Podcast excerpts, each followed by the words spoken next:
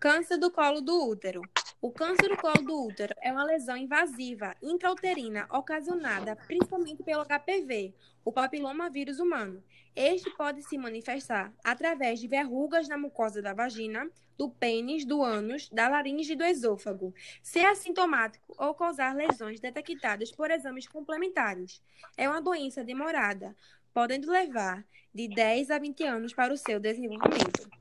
Alguns fatores favorecem o aparecimento dessa doença, que são sexo desprotegido com múltiplos parceiros, históricos de DSTs, tabagismo, idade precoce da primeira relação sexual, multipariedade, que são várias gestações.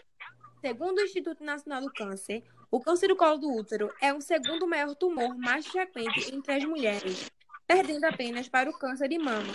Ao contrário do que se acredita, a endometriose genética não possui relação com o surgimento desse câncer, mas o câncer do colo do útero, não tratado, pode evoluir para uma doença mais severa, o carcinoma invasivo do colo uterino, que é o tumor maligno. Esse câncer afeta, em sua maioria, mulher, mulheres entre 40 e 60 anos de idade. Estimativas de novos casos, só em 2020, são 16.590 e número de mortes, 6.385, só em 2017. Para prevenir o câncer, é a realização do exame de Papa Nicolau. É o exame que detecção do Papa, Papa, papilomavírus humanos, o HPV, para diagnosticar a presença de lesões pré-cancerígenas, antes que ela se transforme em tumor maligno. Uma lesão encontrada pode ser tratada evitando que se torne um câncer. Outra forma de prevenção é a vacina contra o HPV para os jovens. Na adolescência, porque o HPV na adolescência ela é transmitido no contato pele a pele com a área infectada do corpo, como no sexo vaginal, oral e anal. O preservativo também é muito importante para evitar o tipo de doenças como HPV e outras. O câncer de colo de útero é uma doença de desenvolvimento muito lento. E na maioria das vezes pode não apresentar os sintomas inicial. Nos casos mais avançados, pode evoluir para sangramento vaginal intermitente, que vai e volta, ou após a relação sexual, secreção vaginal anormal e dor abdominal associada a áreas ou, intestinais. Os principais tratamentos para o do útero é a cirurgia, radioterapia, quimioterapia, terapia-alvo e imunoterapia, que podem ser realizadas isoladamente ou por combinação, dependendo do estágio da doença. Mulheres com câncer de colo uterino e seu acesso no SUS. Para entendermos a trajetória de buscar por atendimento no SUS das mulheres com câncer do colo uterino, se faz necessário pensarmos na questão do acesso ao sistema em seu conceito ampliado, ou seja, para além de, da entrada no, no, sistema, sendo importante questionar a qualidade do atendimento, dentro de outros itens importantes que se farão presentes nos resultados da pesquisa.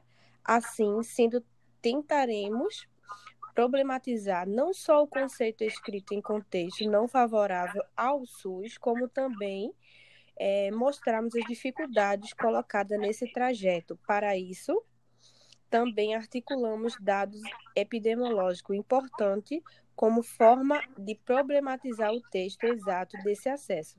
Para introduzir esse capítulo, faz-se importante declarar um pouco mais o procedimento usado no trabalho de campo. Algumas referências conceituais históricas do câncer de colo de útero. A neoplasia maligna constitui importante problema de saúde pública, principalmente em decorrência da maior exposição do brasileiro, os fatores de risco ambientais, de modificação de hábito de vida, em associação ao aumento do número de pessoas idosas, decorrente da maior expectativa de vida da população. Dentre as neoplasia maligna, o câncer cérvico-uterino constitui uma das principais causas de óbito na população feminina. Nas últimas décadas, no Brasil, o registro um acentuado grau de urbanização, com concentrado parte da sua população em áreas urbanas. Em todas as regiões do mundo, o câncer de colo de útero apresenta característica associada com baixo nível socioeconômico em grupo com maior de 27 vulnerabilidade social. Considera-se que nesses grupos estão concentradas as, maior, as maiores barreiras de acesso à rede de serviço para detecção e tratamento precoce da doença e suas lesões precursoras. É, advindas de dificuldades econômicas e geográficas, insuficiência de serviços e questões culturais como medo e preconceito dos companheiros em relação à abordagem da mulher para de detecção e tratamento no Brasil podemos observar que o Ministério de barreiras referentes às dificuldades encontradas pelas mulheres em relação ao acesso e à organização de serviços de saúde. Dentre as dificuldades, identifica-se e inclui-se o desconhecimento da mulher sobre o câncer e o baixo nível de escolaridade, a falta de conhecimento sobre o próprio corpo, a vergonha e o medo de fazer o exame que inclui o medo do resultado e a falta de privacidade dos exames e de humanização no atendimento. É, de, é, desensibilização profissional para a rotina de exames e baixa prioridade do profissional no atendimento integral das mulheres. Dados epidemiológicos do Ministério de Saúde nos anos de 2010 e 2011, cerca de 18.430 novos casos de mulheres com câncer de colo de útero são esperados no Brasil. Isso significa dizer que, diante da falta e ou a insuficiência de acesso ao serviço de saúde, o número de mulheres que virão a óbito pela pela doença pode superar a expectativa de 4.812 mil óbitos. Mulheres, é, é, números de óbitos no ano de 2008. Na medida em que há um aumento de número de casos a reboque dos estão longe de superar essa, essa problemática, que é relacionada aos fatores de risco, torna-se mais difícil essa superação. Então, logo é incabível que mulheres morram com uma doença que, se diagnosticada na sua fase inicial, tem 100% de chance de cura. Isso está relacionado diretamente ao fato de ainda sermos um país em desenvolvimento que, aguarda, é, que guarda desigualdades regionais. São notáveis os números de mulheres com câncer por região, escrito na introdução desse trabalho, e ainda tem de ampliar a sua cobertura e adesão aos exames preventivos. O tratamento do câncer do colo uterino também é dificultado na medida em que assistimos à total precarização do setor de saúde, traduzindo em precarização relações de trabalho, de estrutura física, de gestão, de financiamento, de falta de vagas e do mau atendimento pelo profissional de saúde, o que dificulta a prevenção, diagnóstico e a cura da doença. Certo. É, em, em, virtude disso, é, Giovana, a gente tem até algumas perguntas como para poder fazer também. Sim. Agora você vai, vai entrar na questão das perguntas e respostas, tá? Aí quem começa com a primeira pergunta? Ok.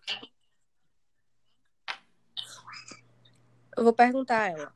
Se a mulher tiver sangramento vaginal após menopausa, não precisa fazer diagnóstico antes de operar, pode economizar uma anestesia a partir para retirar o útero, mesmo uma vez que não vai precisar do útero para, gra... para a gravidez?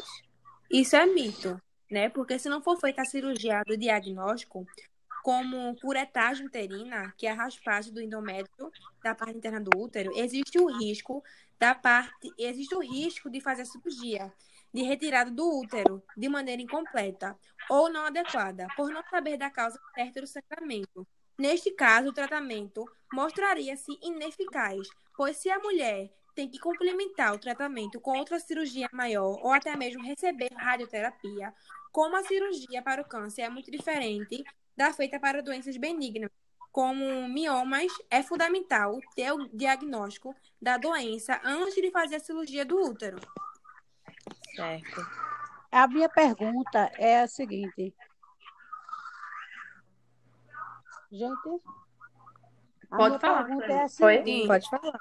Pode falar.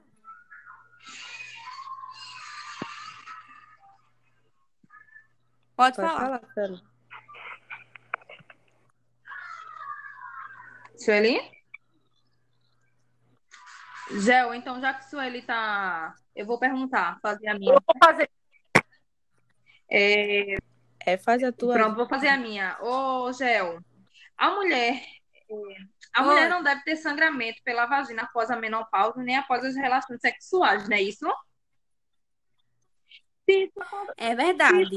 A mulher não deve ter sangramento pela vagina após a menopausa, nem após as relações sexuais.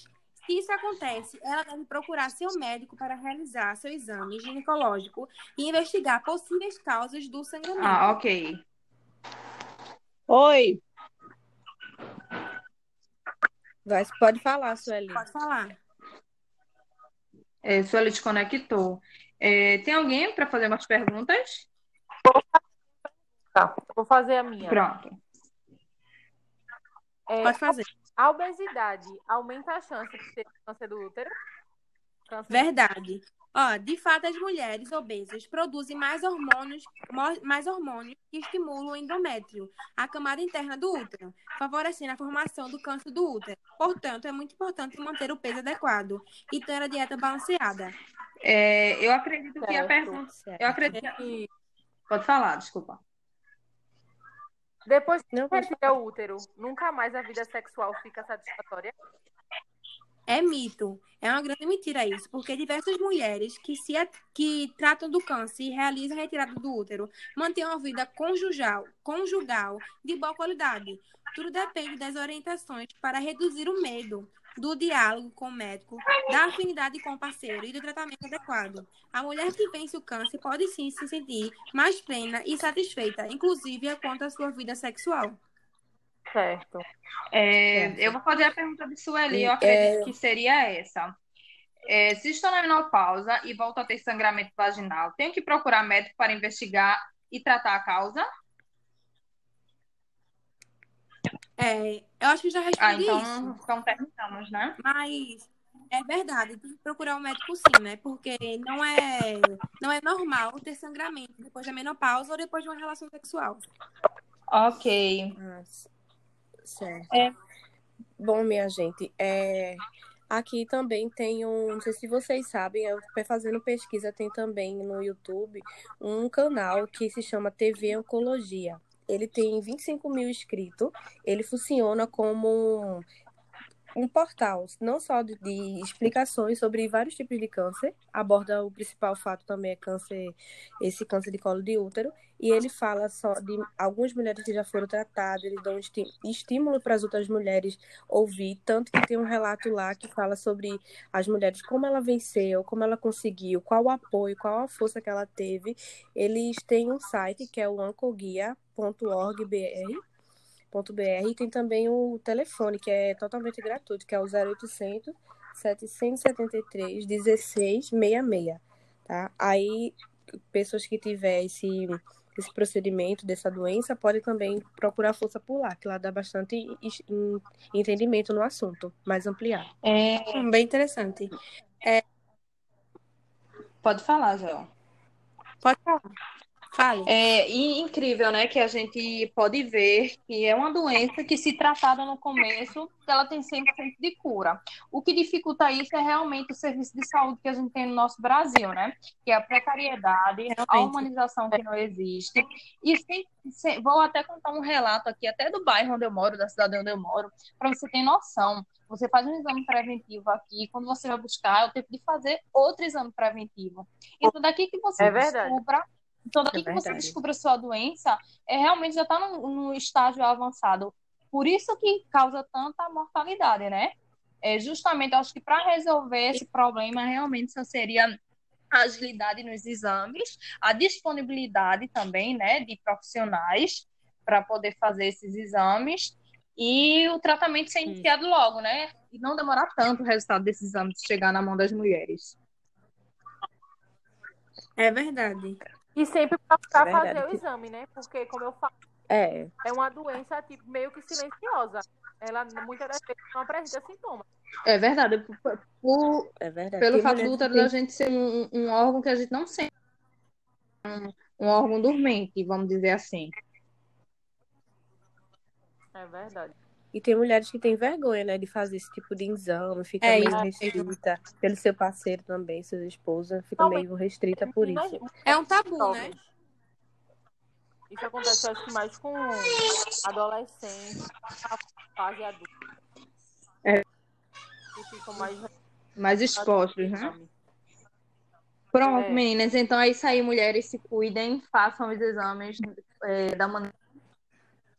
E creia aí que esse sistema único de saúde vai melhorar não só apenas na doença do colo de útero, mas como foi citado também o, o câncer de mama também, e outros e outros e outros.